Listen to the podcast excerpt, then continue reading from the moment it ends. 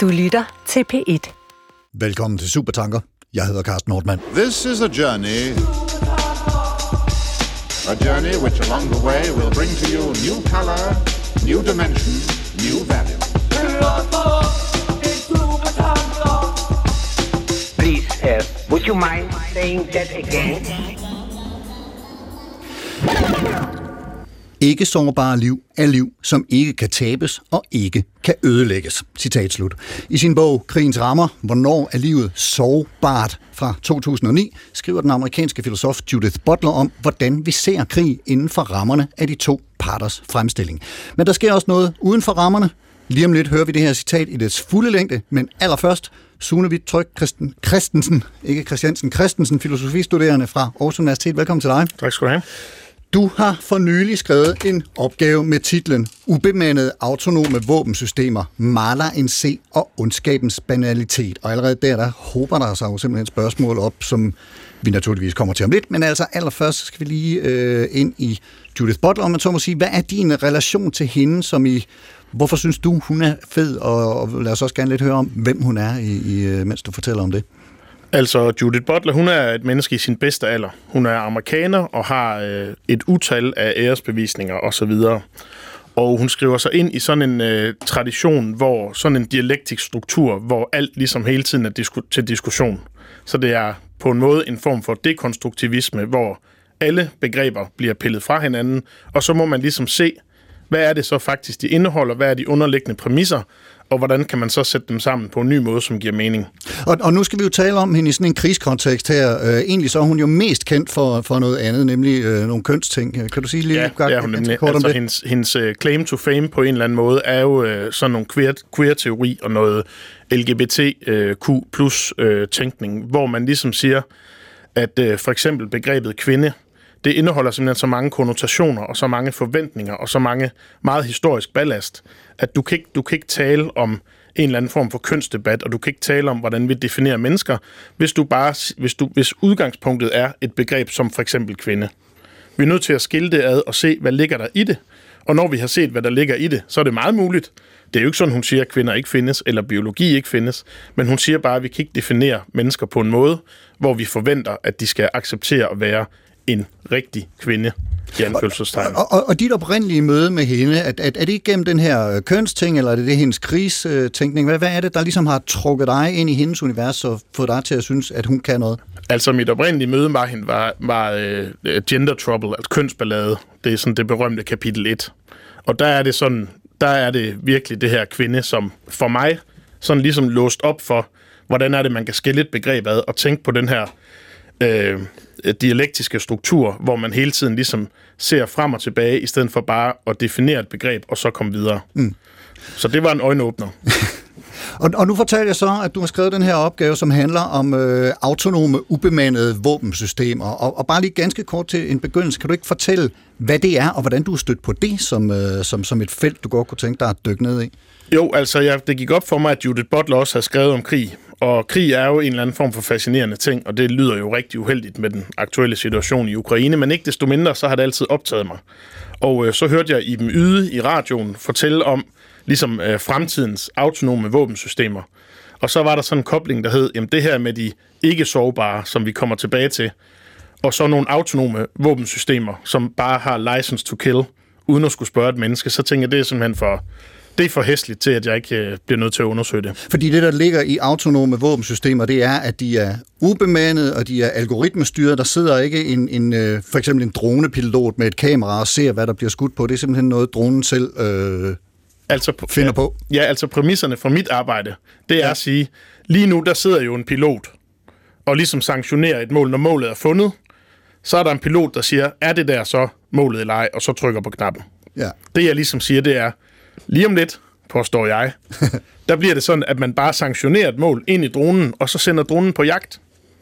Og når dronen så finder målet, så skyder den selv. Ja. Og det, og det er det, der er præmissen for, for det, jeg så siger her. Det er det helt autonome, helt uden et menneske. Og det er jo vildt. Og det kommer vi til at snakke øh, meget mere om, og der er alle mulige problemer forbundet med det. Lad os lige få det her Judith Butler-citat i dets fulde længde. Vil du øh, læse det højt? Det lyder, ikke sårbare liv er liv, som ikke kan tabes og ikke kan ødelægges, fordi de bebor en fortabt eller ødelagt zone. Fra starten er de, ontologisk set, allerede tabt og ødelagt, hvilket betyder, at når disse liv ødelægges i krig, er der ingenting, der bliver ødelagt. At ødelægge disse liv kan endda synes redundant, eller på en måde simpelthen at ratificere en forudgående sandhed på. Så det er simpelthen liv, vi ikke regner for noget. Det er simpelthen liv, som allerede er tabt, så når de rent faktisk slås ihjel, så er det ikke en radikal begivenhed. Så er det lige meget. Ja, Og den er, øh, altså det citat, det optræder så i den her bog, Krigens rammer. Hvornår er livet sårbart? Altså ja. Som at sørge, ikke noget ja. Ja. med, et, med, med, med sårbar, men, men at sørge. Og nu fik du lige for et øjeblik øh, siden, øh, næv, siden øh, nævnt, at øh, du havde læst og hørt øh, Iben Yde, og øh, Iben Yde, hun er simpelthen sammen med os her i studiet. Du er folkeretsjurist og adjunkt ved Institut for Militær Teknologi ved Forsvarsakademiet. Velkommen til dig. Tak for det. Bare lige kort, hvad, hvad er din relation til Butler, i det omfang, du har en? Jamen, min relation til Butler er, at jeg som folkeretsjurist øhm, finder det hjælpsomt en gang imellem at tage øh, et skridt tilbage øhm, og kigge på fænomen som væbnet konflikt, som vi sidder og kigger indgående på ud fra et regelsæt, som er konstrueret kun til det. Men tager simpelthen et skridt tilbage og kigge på, hvad er der af andre faktorer, der spiller ind i forhold til, hvordan krigen den udvikler sig, og hvordan den bliver håndteret på det internationale plan. Og der tilbyder Butler jo sådan en form for øh, øh, blik på øh, mediernes betydning i forhold til den formidling af, hvad der sker i væbnet konflikt, øh, og hvor, hvor stor en indflydelse det reelt har på, øh, hvilke konflikter, der får opmærksomhed, og dermed også, hvilke ofre er det, der får hjælp øh, fra det internationale samfund. Og det det er spændende, fordi det er lidt paradoxalt i forhold til vores regelbaserede verden, som jo er baseret på lighed. Ja, ja, til folkeretten, som jo ikke skældner mellem sårbare og ikke sårbare liv. Der er liv, liv. Civile skal beskyttes. Kompetenter kan man lovligt tage ud af spillet.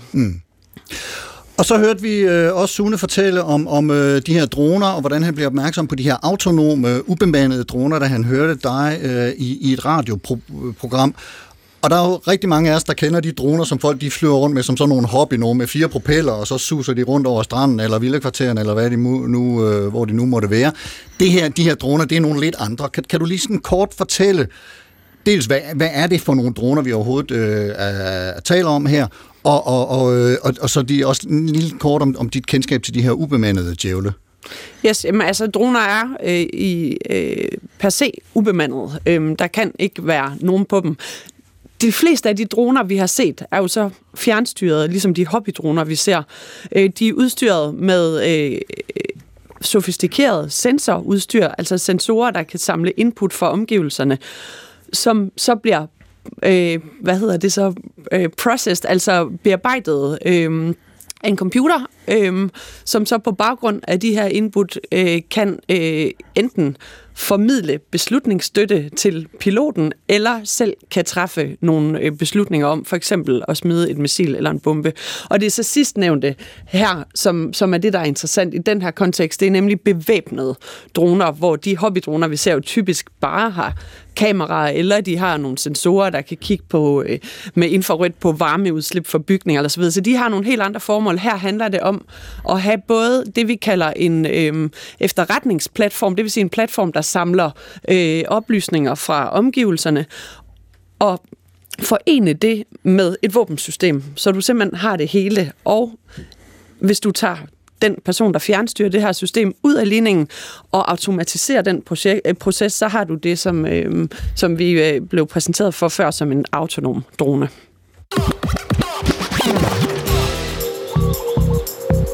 Vi plejer at sige, at krigens første offer er sandheden, måske ligefrem virkeligheden. Det påpeger den græske tragediedigter Aeschylus allerede tilbage 400-500 år før vor tid. Supertanker i dag handler egentlig ikke om presse og kommunikation, men alligevel om, hvad vi ser og hører fra en krig, og nogle af de ting, der sker, som vi ikke ser og hører. Sprækkerne i rammen.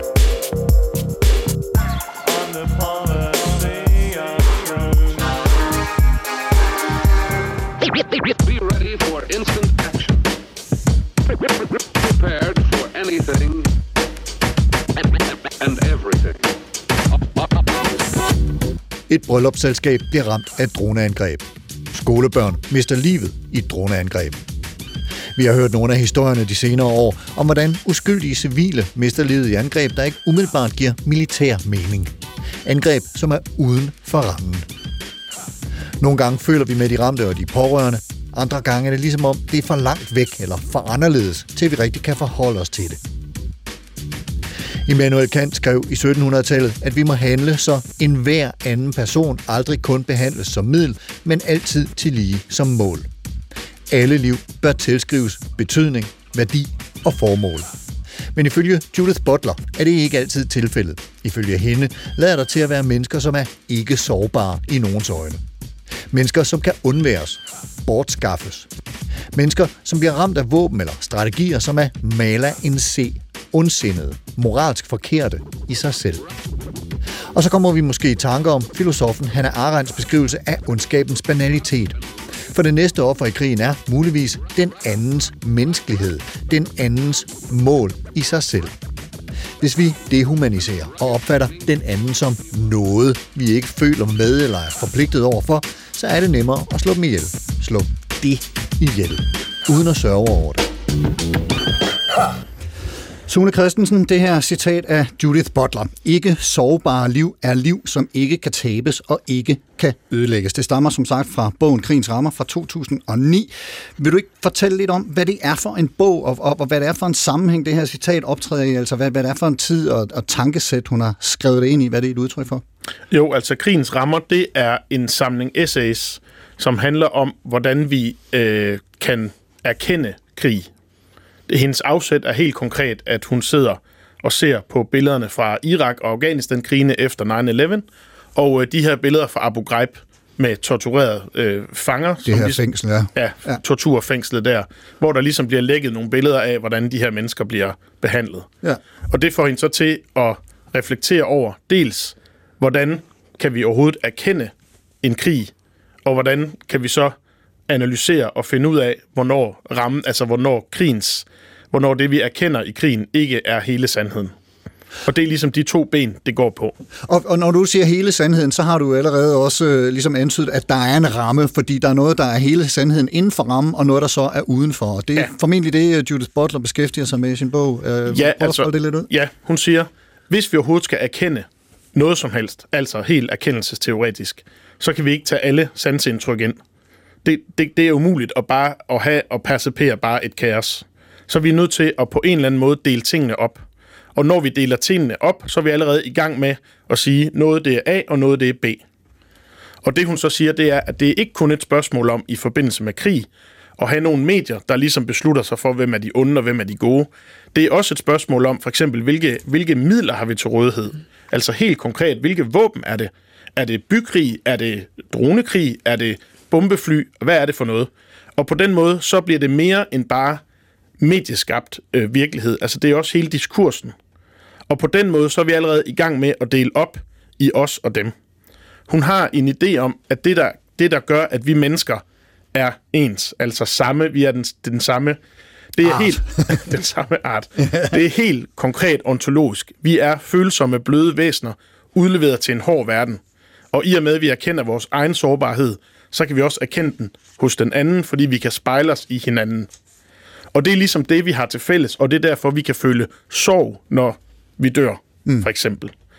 Når så den her ramme begynder at påvirke vores sansapparat, så er der autonom, autom, automatisk noget, som er inde i rammen. Det kan være helt konkret de tv-billeder, vi ser, og der er noget, der ikke bliver set.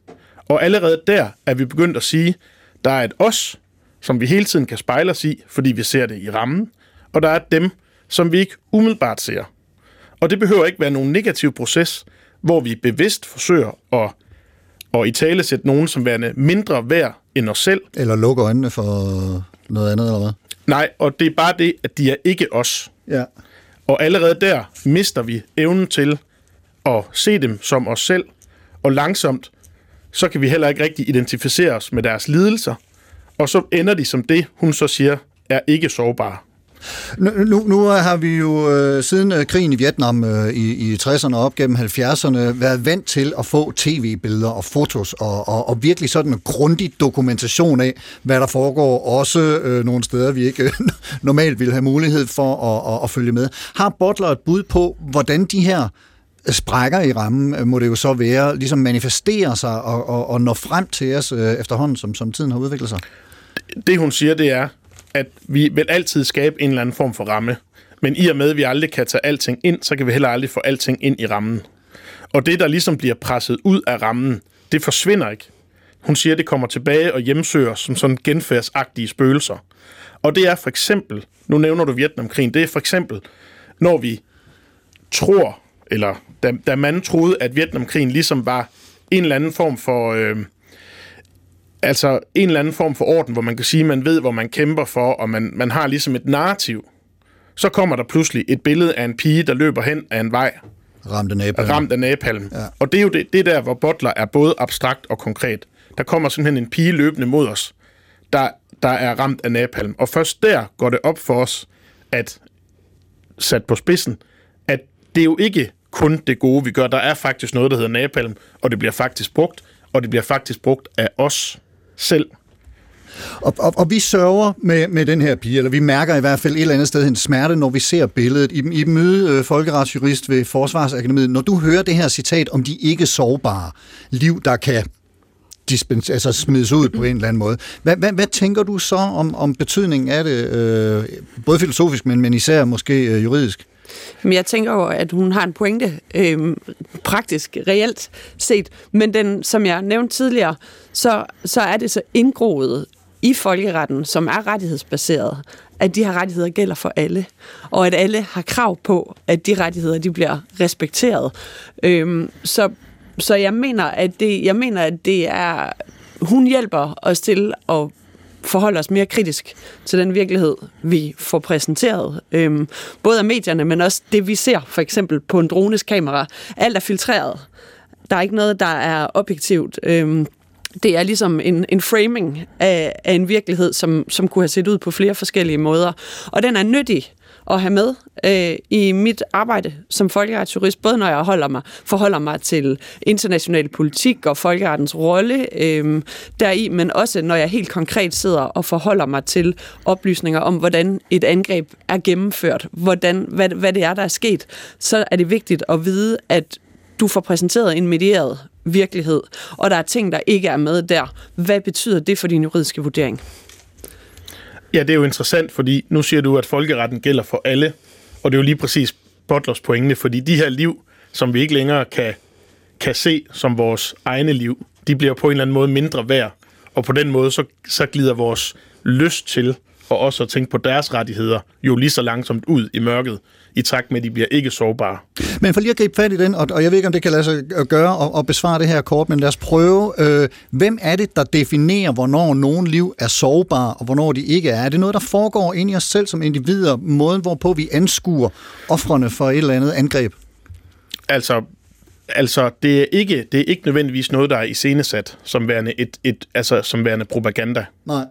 Så, så det, kan, det er... Øhm, det er noget, der simpelthen sker med os som væsener, fordi vi ikke kan tage det hele ind. Og derfor så, uanset om vi vil eller ej, så kan vi simpelthen ikke, vi kan simpelthen ikke rumme alle aspekter af virkeligheden. Og det, det er jo ikke sådan, at for, for alle danskere, der er alle afghanske piger og kvinder, de er ikke sårbare. Det er jo ikke sådan, at vi som store grupper falder i hverken A eller B. Og har udnævnt nogle særlige befolkninger til at... Nej, nej, det er slet, Nej. ikke, det er slet ikke en, det er slet ikke en negativ dehumanisering. Men ikke desto mindre er det en dehumanisering. Fordi der er nogen, hvis rettigheder ikke tæller.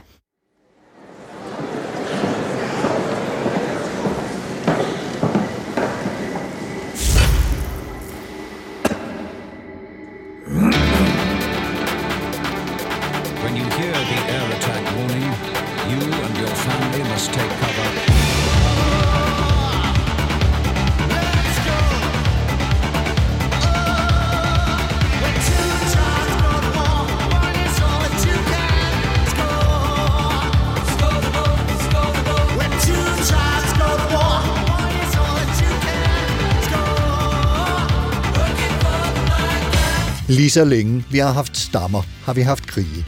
Og lige så længe vi har haft krige, har vi haft mennesker, nogle af dem generaler, der har tænkt over krigens mekanismer, dynamikker og love. En af de første for alvor indflydelsesrige var den kinesiske general Sun Tzu, som levede godt 500 år før vores tid, og som forfattede et værk med titlen Krigskunsten. Sun Tzu anerkendte først og fremmest krig som en forfærdelig tilstand, som dræner såvel landet som dets befolkning. Intet land har nogensinde haft gavn af længerevarende krig, skriver Sun Tzu. Og krig udgøres ikke af kamp, men af en tilstand, hvor man systematisk bekæmper fjenden med vildledning, overraskelse og politik, og hvor man kun bør vælge de kampe, som man kan vinde. Sun Tzus forståelse af krig indebærer, at krig handler mindst lige så meget om kommunikation og følelser, som den handler om vold. Og i det billede er der så enorm risiko for at begå dumheder, måske endda katastrofale dumheder, netop fordi man bliver vildledt, og fordi bølgerne går højt og følelserne er i kog. Man skal dog ikke undervurdere de store følelser, herunder ikke mindst vrede, som ekstremt effektiv til at motivere soldaterne.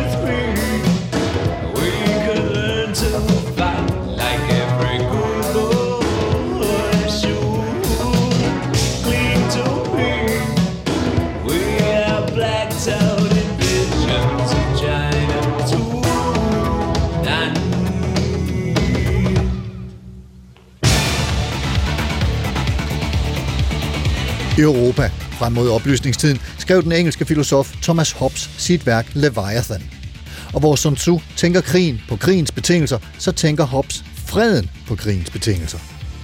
Det gør han med udgangspunkt i det, han kalder naturtilstanden, som man mener ikke er freden, men krigen mellem stammer, mellem folk. Freden eksisterer ifølge Hobbes kun fordi den er det eneste alternativ til krig og generel opløsning, og han fortsætter med at udlede, at stabilitet bygger på frygten for ustabilitet.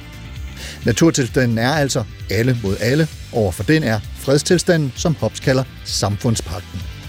Den opnår vi ved at centralisere volden, ved at tildele en suveræn, en hersker, voldsmonopolet. Det vil sige, i bytte for fred overlader den enkelte borger ultimativ autoritet til suverænen dog ikke retten til borgerens liv. Borgeren har altid ret til at forsvare sig selv, hvorfor samfundet bryder ned, hvis det ikke er stærkt nok til at beskytte borgerne, folket. Relativt kort efter Hobbes kommer Immanuel Kant, og ham gemmer vi lige til lidt senere og hopper direkte videre til Karl von Clausewitz, en preussisk general omkring århundredeskiftet mellem 18. og 19. århundrede, og en tænker, der flere steder bliver beskrevet som heliansk på grund af hans dialektiske metode. Clausewitz tænker krig på krigens betingelser, men han anerkender samtidig, at den udspringer af politisk vilje. Krigen er videreførelsen af politik med andre midler, skriver Clausewitz. Billedet på krigen er, ifølge Clausewitz, en duel mellem to parter, der prøver at tvinge hinanden til at anerkende deres vilje, og her vil nogen muligvis komme i tanke om Hegels herre-træl-dialektik. Krig handler om at bøje den andens vilje til ens egne formål. Så derfor prøver de stridende parter systematisk at gøre det dyrere for hinanden ikke at underlægge sig deres vilje. Selve krigens dynamik udgøres af en treenighed bestående af lidenskab, fornuft og uforudsigelighed, eller chance.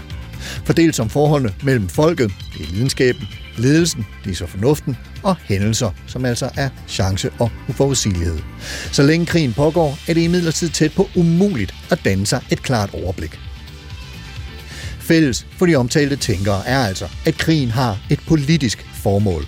Den har ydermere en følelsesmæssig dimension, men er ikke udelukkende en følelsesmæssig aktivitet. Krigen er en afgrund, som et fredeligt samfund kan risikere at falde i, og derfor søger samfundet stabilitet og balance i en grad, så det undgår krig.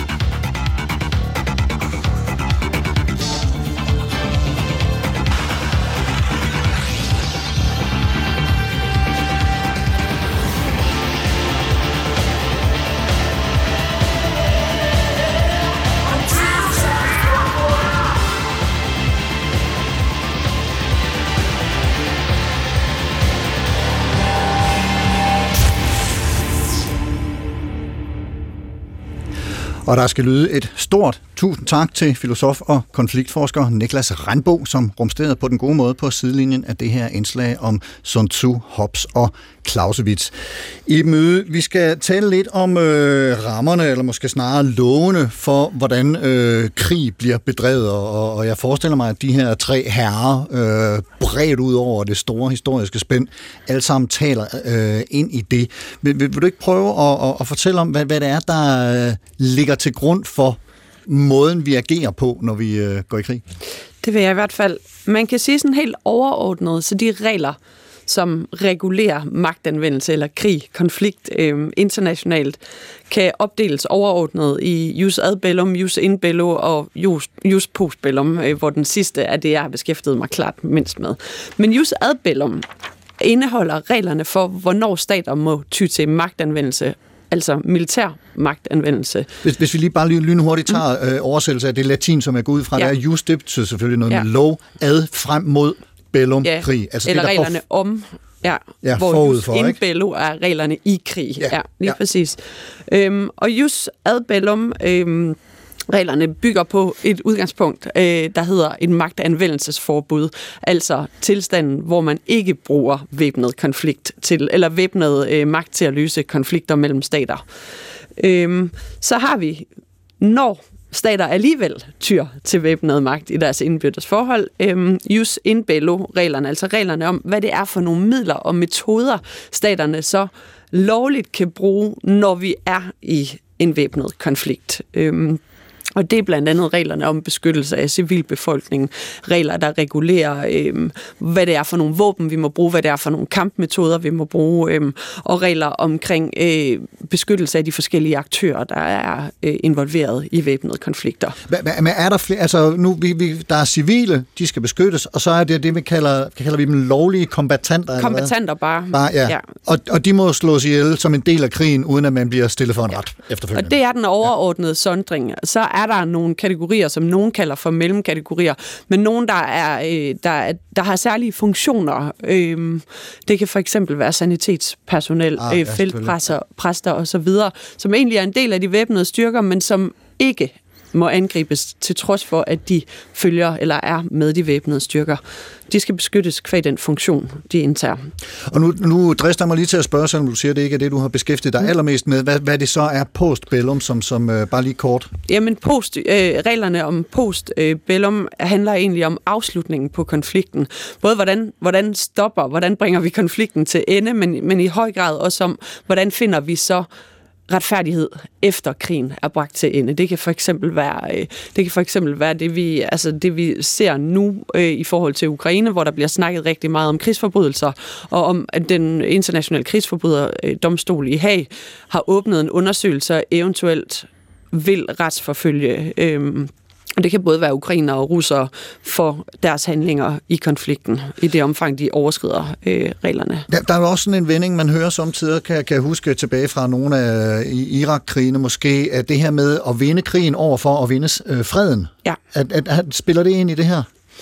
Mm, det er muligt, at det gør det, øhm, for tror, der ligger en erkendelse i, at selvom øh, den væbnede konflikt ophører, så er det ikke nødvendigvis ens betydende med, at vi rent faktisk har etableret en fred. Det spiller også ind i, hvordan man definerer fred. Er det ja. fraværet af konflikt, eller ligger der mere øh, i fredsbegrebet? Øhm, så jo, der skal jo, der, samfundet skal heles efterfølgende, og, og retfærdighed er en vigtig del af det, siger de teoretikere, der har forstand på det. Øhm, Ja. Ja. Ja, altså det kan jo godt virke sådan lidt mærkeligt, at krig, som jo bare er et kæmpestort kaos, også rent faktisk er underlagt nogle regler. Øh, Det er selvfølgelig meget betryggende, at, at, at det faktisk er sådan. Altså, hvor, hvor, hvor lang tid har vi haft sådan nogle regler, og, hvor- og hvorfor har man ligesom øh, fundet på at indføre dem? Jamen altså, man, som, som du også selv nævnte i indslaget her, inden, øhm, inden vi begyndte den her del af diskussionen, så går det jo faktisk ret langt tilbage. Ja. Der er altså helt tilbage til oldtiden faktisk, hvor, hvor vi ser eksempler på, at, øhm, at øh, krigsherrer øh, underlægger sig selv forskellige former for begrænsninger. Men den egentlige folkeret, som vi kender den nu, og de første traktater går tilbage til midten af 1800-tallet, hvor vi simpelthen har fået nedskrevne regler, hvor stater forpligter sig til at afholde sig fra at gøre bestemte ting. Det er måske det, hvor Clausewitz's øh, udsagn om, at, krig er politik med andre midler, at, at der begynder at komme politisk og dermed også juridisk øh, dimension. Ja. Ja. Sune Christensen, de her regelsæt før, under og efter, dem har du også øh, beskæftiget dig med, øh, og, og, og de bliver jo lidt udfordret af noget af den øh, teknologiske udfor, udvikling, som, som vi ser. Kan, kan du sige lidt om, hvilken rolle de her regler har spillet i, i, i din forskning og det, du har beskæftiget dig med øh, i forbindelse med de her droner? Jamen, altså jeg vil sige, de er meget, meget afgørende.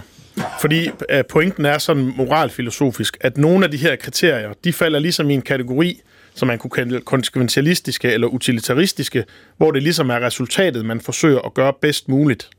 Det vil sige, at tingene er på en eller anden form for skala. For eksempel noget med diskrimination mellem kompetenter og ikke-kompetenter, det skal man gøre bedst muligt. Og der er noget med proportionalitet, altså mindst mulig magtanvendelse, eller altså forsøg på en eller anden måde at gøre det bedst muligt. Og så er der nogle andre kriterier, som ligesom falder i mere sådan rettighedsetisk kategori, hvor man kan sige, at det er den enkelte person, der ligesom har sine personlige rettigheder bærende rundt på ryggen, hvor det ikke handler om at gøre noget bedst muligt, hvor det handler om forbud. Og pointen i mit arbejde her er så at sige, hvis du tager alle fordelene ved at bruge de her autonome våbensystemer, så er det nogle bestemte kriterier, du ligger derop af, og så er konklusionen, at selvfølgelig skal vi bruge de her. Fordi det er mindst mulig vold, det er beskyttelse af egne kompetenter, der er jo ikke nogen traumatiserede soldater. Det Nej. er nålestiksoperationer. Alt er i skønneste orden. Hvis du så tager ulemperne, så er, kan vi selvfølgelig ikke bruge de her droner. Så er konklusionen den stik modsatte. Fordi så er det noget med, at dronen er, øh, laver, tager fejl.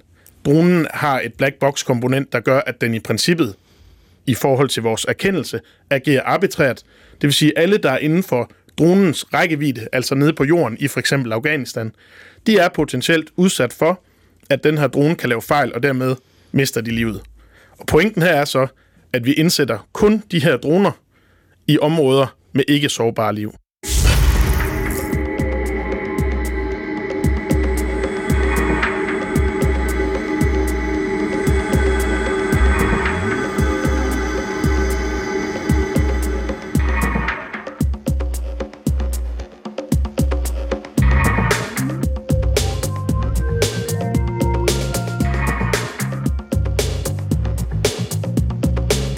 I slutningen af februar 2022 udbrød der krig i Europa.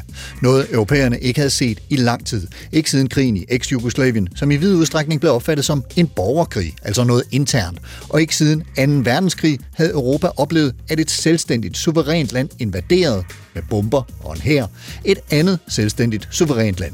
Og forbløffelsen og fordømmelsen kom med det samme. Noget andet og mere, der også kom med det samme, var loyalitetserklæringerne, indsamlingerne, støtten til og omsorgen for de mange flygtninge, som den russiske invasion af Ukraine sendte afsted mod nabolande og det øvrige Europa. Og det fik den amerikanske, satiriske tv-vært Trevor Noah til at stusse over, hvilke flygtninge vi kærer os om, og hvordan. Hvilke flygtninge, der med Judith Butlers ord er sårbare. I don't know about you, but I have been glued to the TV all weekend, watching all the news, everything. This is not a developing third world nation. This is Europe. These are prosperous middle class people. These are not people trying to get away from areas in North Africa. They look like any European family that you would live next door to. This isn't a place, with all due respect, um, you know, like Iraq or Afghanistan. You know, this is a relatively civilized, uh, relatively European, I have to choose those words carefully too, uh, city where you wouldn't expect that or hope that it's going to happen. Wow. That was you choosing your words carefully? That was the careful version? So, what were you going to say if you weren't choosing your words carefully? I just hope the next time this happens, it happens back in the Middle East where it belongs. Now, people are going to be like, oh, to see this in, in Europe, to see this. Like, I'll tell you now, I don't know about you, but I was shocked to see how many reporters around the world, by the way, seem to think that it's more of a tragedy when white people have to flee their countries. Because I guess what? The darkies were built for it? I mean, you see how they run in the Olympics, Peter. Clearly, God has given them this talent for a reason. I totally agree. I mean, even if this wasn't a war, these people would probably be fleeing their homes for fun. It's just who they are. Back to you guys in the studio.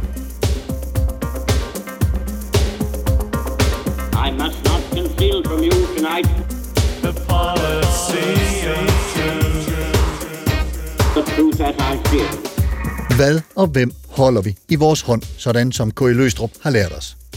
Den enkelte har aldrig med et andet menneske at gøre, uden at han holder noget af dets liv i sin hånd, skrev Løstrup i Den etiske fordring i 1956.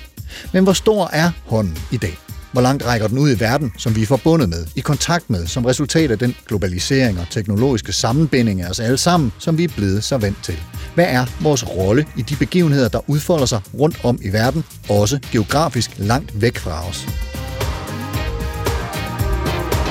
Ifølge det, vi kalder den gyldne regel, som går igen i alle verdensreligionerne, skal vi behandle andre, som vi selv ønsker at blive behandlet. Immanuel Kant formulerede sit kategoriske imperativ, og bemærk her, at det er et imperativ, det vi også kalder bydeform, og at det er kategorisk. Der er ingen vej udenom. Kant skriver, handel kun efter den maxime, det vil sige grundsætning, ved hvilken du samtidig kan ville, at den bliver almen lov. Altså handel kun på en måde, som du ønsker, alle andre også skal handle. Skal handle. Så hvor den gyldne regel retter sig meget mod individet, behandle andre som du selv ønsker at blive behandlet, så retter Kants kategoriske imperativ sig mod en større almenhed. Kant fokuserer på, hvordan alle handler mod hinanden indbyrdes. Du skal handle således, som du ønsker, at alle skal behandle hinanden indbyrdes.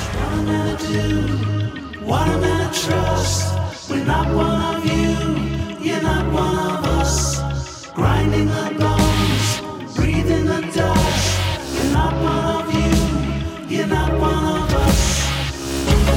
Den australske filosof Peter Singer har et berømt eksempel, som beskriver, at du kommer gående forbi en skovsø. Du er iklædt dit stiveste pus, ovenikøbet iført nye, fine og dyre sko. Så ser du ude i søen et barn, der kæmper for at holde sig oven vande. Du har ikke tid til at afklæde dig dit fine, dyre tøj, men er nødt til at ofre det for at redde barnet fra at drukne. De fleste af os er ikke i tvivl. Men hvis vi så skifter det druknede barn i søen ud med flygtende børn i Ukraine eller Mellemøsten, offrer vi så materielle goder med samme selvfølgelighed? Rækker vores løsdrupske hånd også ud til dem på samme vilkår? Syrere såvel som somaliere, såvel som ukrainere. Er de alle lige sårbare og genstand for vores omsorg og medmenneskelighed? Eller er nogle af dem så langt fra vores følelsesmæssige mentale radar, at de er ikke sårbare og undværlige? The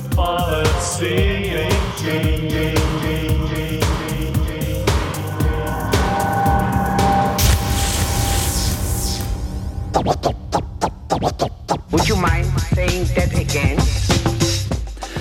I tv-serien Succession, som handler om krig på nogle helt andre måder end det, vi taler om her med skydevåben og bomber og droner, der optræder på et tidspunkt forkortelsen NRPI, NRPI.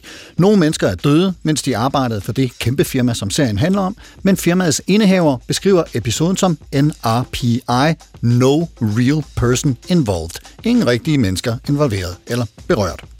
Dybest set vi er ligeglade med dem, det er gået ud over. Vi har dehumaniseret dem. De var et middel til at få vores business tenure til at køre. Nu er de væk.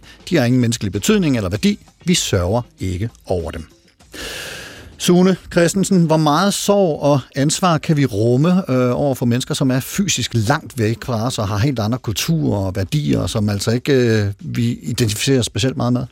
Altså, hvis vi skal tage udgangspunkt i for eksempel det eksempel med Peter Singer her, så kan man jo sige, de folk, hvis liv vi ikke har indflydelse på, det er jo sådan en typisk regel. Ja. De, de, de mennesker, hvis liv vi ikke har indflydelse på, dem kan vi heller ikke forventes at have en, et ansvar for. Altså, hvis, hvis vi skal have et ansvar, så bør vi også kunne påvirke deres situation. Men Peter Singer og mange andre efter ham siger jo så, jamen vi har jo adgang til deres forhold. Vi ved jo, hvordan de lever.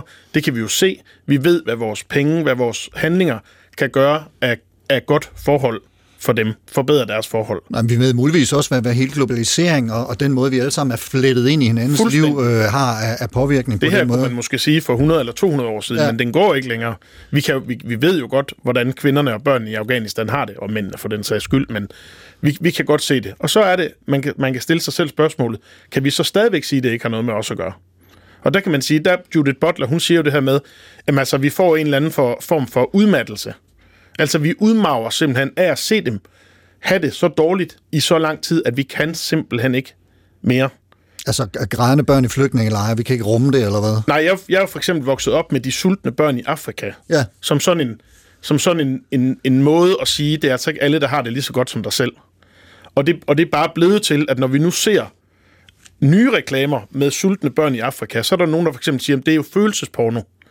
Fordi vi ved det jo godt, men vi kan simpelthen ikke, vi kan ikke tage det ind længere. Vi, vi, vi kan simpelthen ikke rumme det mere. Og det er jo sådan nogen, det er sådan en øh, empatiudmattelse, eller sådan en medfølelsesudmattelse, som, som, som forskningen, altså psykologien, faktisk siger er en ting. Der er faktisk en grænse for, hvor mange vi kan have omsorg for, og hvor langt vi kan gå i, i vores øh, bestræbelser på at hjælpe dem. Er der noget folkeretsligt øh, i møde, som siger, at fordi vi netop er, er, er involveret i de her lande på forskellige vis, det vil altså med forretning eller kulturelle samarbejder, og så samtidig altså også med militær øh, tilstedeværelse, som, som på en eller anden måde tilskriver, at vi har nogle forpligtelser over for at redde det øh, afghanske barn, der er faldet i skovsøen, for nu at bruge den øh, metafor? Jamen altså det helt klare udgangspunkt er, at stater selv er ansvarlige for interne anlægner. Det vil sige, det er statslederen eller regeringen, hvem det nu er, der, der, der styrer landet, som, som er forpligtet til at sørge for, at egne borgers rettigheder bliver overholdt. Så er der jo så opstået en måske kommende folkeretlig doktrin, men det vi nu øh, anser som en politisk doktrin, nemlig øh, humanitær intervention og det modsvarende responsibility to protect, hvor nogen tænker, og nogle stater formentlig også argumenterer for, at i situationer, hvor, øh, hvor en stat forsømmer sin pligt til at beskytte borgers rettigheder, og ligefrem krænker de her rettigheder øh, systematisk med alvorlige menneskerettighedskrænkelser, det kan også være, at det kan være folkedrab, internt forbrydelse mod menneskeheden, jamen så er øh, det internationale samfund forpligtet til at skride ind, hvis vi taler responsibility to protect, eller har en ret til at skride ind, hvis vi kigger på det fra humanitær intervention siden. Er, er det sådan noget, vi så i for eksempel eks-Jugoslavien og Rwanda? og Ja, sådan nogle Kosovo ja. Øh, bliver ofte fremhævet som et eksempel øh, på en humanitær intervention, hvor der ikke var en FN beslutning som grundlag. Fordi man kan sige, hvis, hvis, hvis der ligger en FN-resolution, der sanktionerer magtanvendelse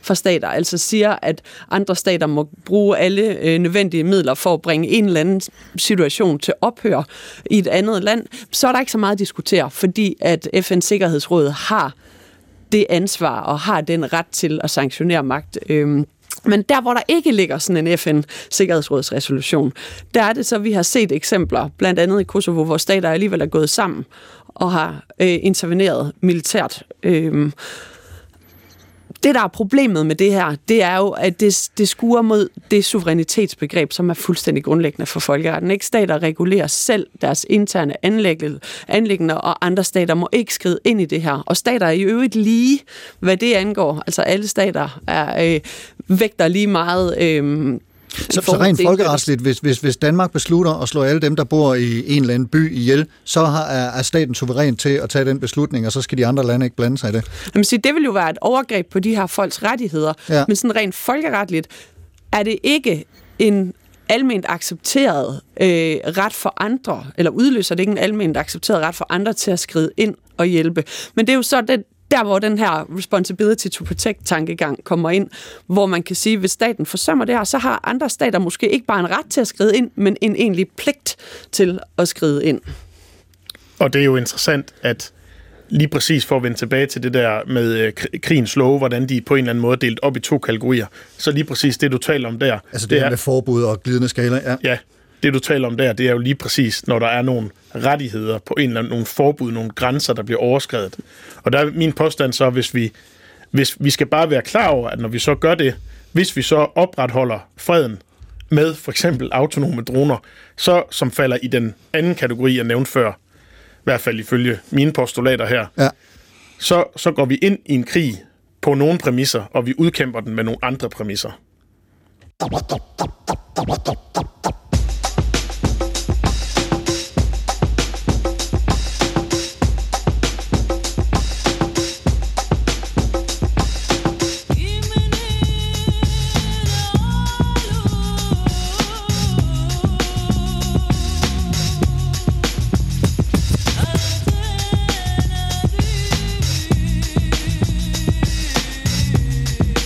Please, uh, would you mind saying that again? Thinking of a master plan.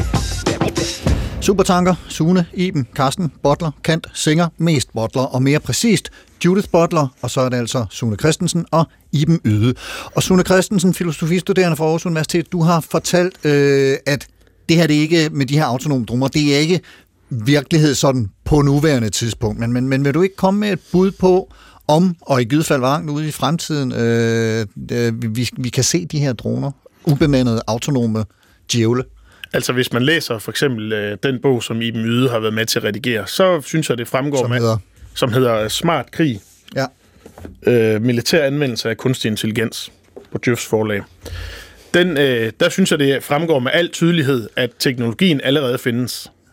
Vi kan godt sanktionere et mål, vi kan godt lave ansigtsgenkendelse, whatever, og så sende en drone på jagt.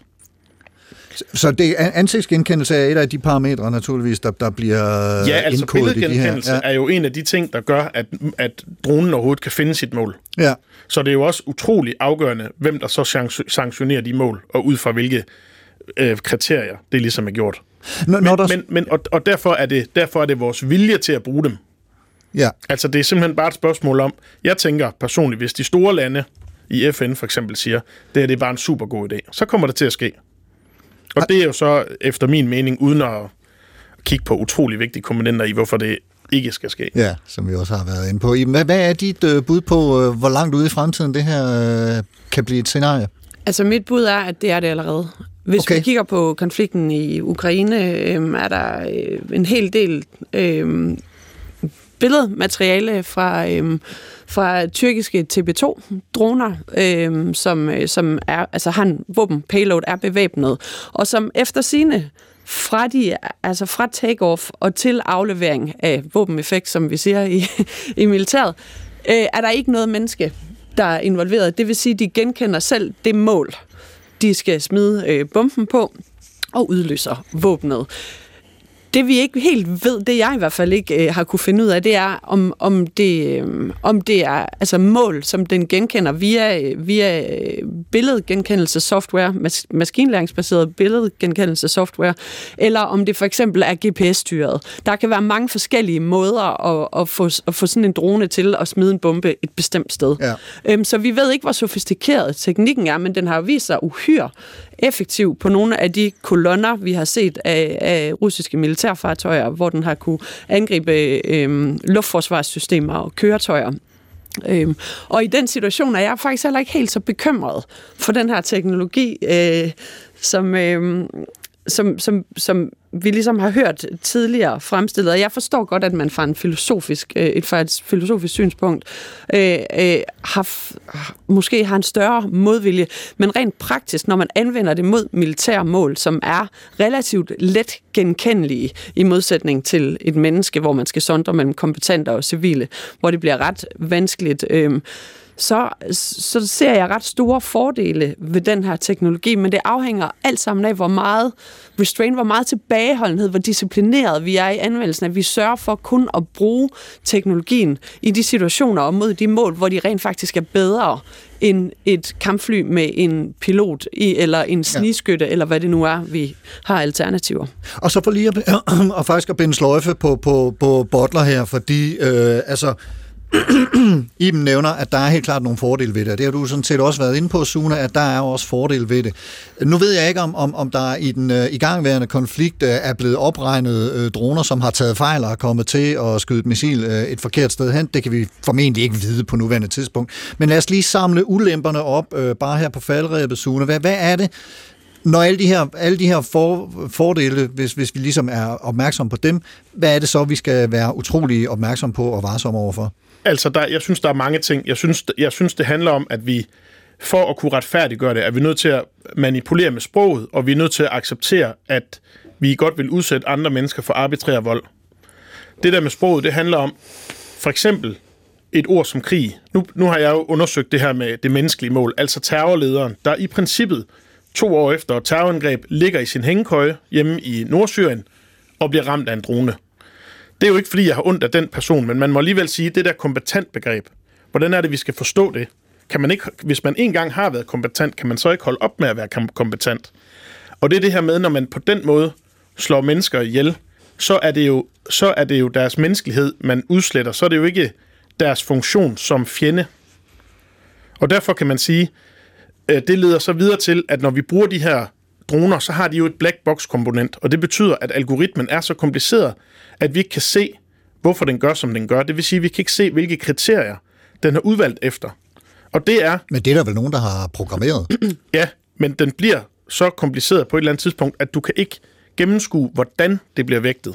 Altså fordi den udvikler sig løbende som Nej. sådan noget machine learning eller hvad? Mm, nej, fordi at hvis du lægger, hvis du lægger prior- en prioriteringsliste ind, det her det er det vigtigste, du skal huske, og laver en lang, lang, lang liste, Ja.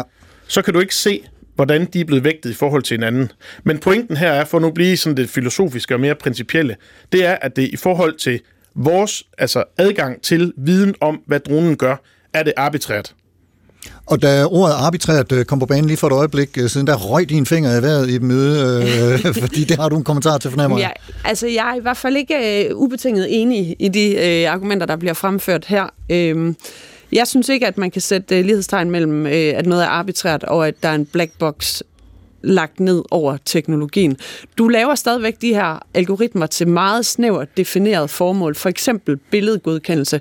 Du træner algoritmerne på baggrund af data rigtig, rigtig meget, og så tester du og evaluerer på et andet datasæt for at finde ud af, hvor gode er de rent faktisk. Det er ikke sådan, og så anvender man dem jo til det formål, specifikt når man har set, hvor effektive de er. Og der skal man jo så sætte en eller anden form for, for øh, fejlmagen, man vil acceptere dem. Det vil sige, at du har en ret god idé om, hvad det er, du gør, når du sætter dem ud. Og det er jo ikke sådan en... Øh, det er jo ikke... Og det siger jeg, fordi jeg har siddet og været med til at planlægge militær operationer. Man sender jo ikke bare våbensystemer ud, og så lader dem være, altså slipper dem fri som en hund, og lader dem herve på slagmarken i, i overvis og udvikle sig fuldstændig uden kontrol. Det er jo meget snævert definerede operationer. Det er meget, engangsdroner med specifikke... Øh, Ja, Ja. ja. Du kan godt, man kan godt sende dem ud til at patruljere et område i, i, i over længere tid og, og potentielt angribe flere mål. Men det er meget snævert defineret, og derfor er jeg heller ikke helt så bekymret for, at det løber løbsk på samme måde. Og mange af de argumenter, du bruger blandt andet i forhold til terroristlederen, det handler jo egentlig ikke om teknologien, men den måde, som stater har anvendt droner på i kampen mod terror. Og de folkeretlige problemstillinger, der opstår der i forhold til, hvor lang tid er man kompetent, eller hvor lang tid er man ikke, det vedrører ikke teknologien, det vedrører staters fortolkning af kompetent og konfliktbegrebet og kan anvendes i forhold til en hvilket som helst øh, øh, magtanvendelse, uanset om det er med droner eller det er med andre midler. Og vi har i hvert fald hørt øh, både fordele og, og ulemper ved det her, og, og med det så skrider vi lige til sidste programpunkt. Fordi Supertanker er i land om et par minutter, og vi skal lige nå at høre et par anbefalinger fra jer til, hvor lytterne og jeg kan gå hen, hvis vi gerne vil undersøge nogle af de her tanker nærmere. Og Sune, du har en, øh, en dokumentarfilm med og en bog. Kan du kort fortælle, hvad det er for nogen? Ja, dokumentarfilmen, det er den, der hedder Ghost of Abu Ghraib, og det er en film, der handler om de her øh, billeder, der kom ud, der blev lækket om, øh, om tortur, og det er et, et rigtig godt eksempel på de her sprækker, der er i vores erkendelsesramme omkring, hvad er det, der foregår, når vi går i krig. Og det er et eksempel på, at uanset hvor godt vi begynder at skjule det, så kommer det tilbage som genfærdsagtige spøgelser og bider os i røven, og gør os opmærksom på, at sandheden altid er mere kompleks, uanset hvor meget vi har forsøgt at forstå den. Og den er tilgængelig på HBO. Ja, og den ligger også på YouTube. Jeg er faktisk ikke klar om, den er på HBO lige Nå, okay. pt. Ja. Øh, så er der Killing by Remote Control, The Ethics of an Unmanned Military. Og det er en øh, sådan en antologi også med forskellige kapitler, som har fordele og ulemper fra et fi- filosofisk perspektiv på brugen af de her droner. Ja. Og, og, og, og er- altså andre ubemandede øh, våben også, eller, eller er det specifikt de her droner? Nej, den, den her den handler om droner, og den handler stadigvæk, i modsætning til min opgave, eller mit arbejde, om de droner, hvor der stadigvæk er en person. Men det, men det, det er mange af de samme problematikker, vi har været omkring her. Ja. Og Iben, du har også en bog, som handler om øh, lidt af det samme. Ja, den er knap så filosofisk, øh, er mere jordnær praktisk, øh, undersøger, hvordan øh, kunstig intelligens og autonomi øh, kan anvendes i en militær sammenhæng og være med til at forandre den måde, øh, vi fører krig på. Bogen hedder Army of None øh, og er skrevet af Paul Charret øh, tilbage i 2018 og giver en virkelig god indføring i de her forandringer, det fører til, og hvad er det for nogle problemer. Og Han berører også både juridiske og etiske problemer, øh, men også meget militærfagligt. Øh, så det er et rigtig godt sted at starte, hvis man vil forstå nogle af de problemer, vi har talt om i dag. Og den hedder altså Army of None, altså en her uden nogen. Ja. Øh, det, øh, robotkrig, eller det, øh, kunne det lyde som.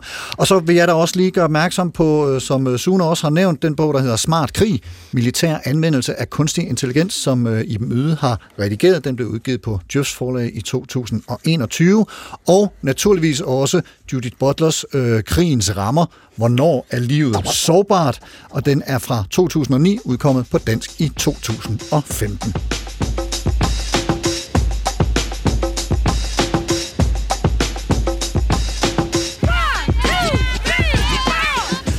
Sune Witt Tryk Christiansen, Christensen, nu kommer jeg til at sige Christiansen igen, Christensen, filosofistuderende ved Aarhus Universitet. Tusind tak, fordi du kom og fortalte om øh, dronerne og hvad indsættelsen af dem kan gøre ved vores syn på mennesker, også i krig.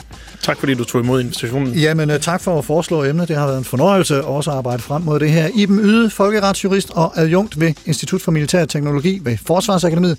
Tusind tak også til dig for at sætte os ind i krigens juridiske rammer og overvejelser om dem. Selv tak. Det var en Meget. fornøjelse. Meget lærerigt. Og som altid naturligvis mange, mange tak til dig, kære lytter, for at lytte med. Hvis du kan lide, hvad du hører, så del det med dine venner, alle dem du vil sørge over at miste, hvis det skulle ske. Eller vil måske en særlig ven, som du synes kunne have glæde af at lytte med. Man kan høre og genhøre denne her udsendelse i DR Lyd, og hvis du har ris, ros eller idéer til programmet eller andet, du gerne vil kommunikere til mig, så skriv en mail til supertanker, dr, eller gå ind på Facebook-siden Carsten Ortmann Radio og kommenter der. Der lægger jeg også anbefalingerne og lidt musikplayliste. Programmet i dag var tilrettelagt af Bettina Olsen, Astrid Pedersen og mig. Jeg hedder Carsten Ortmann. Programansvarlig er Gustav Lytsøft. Ha' en rigtig god uge og på genhør.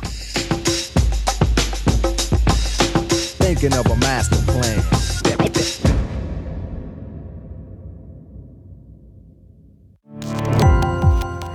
Gå på opdagelse i alle DR's podcast og radioprogrammer. I appen DR Lyd.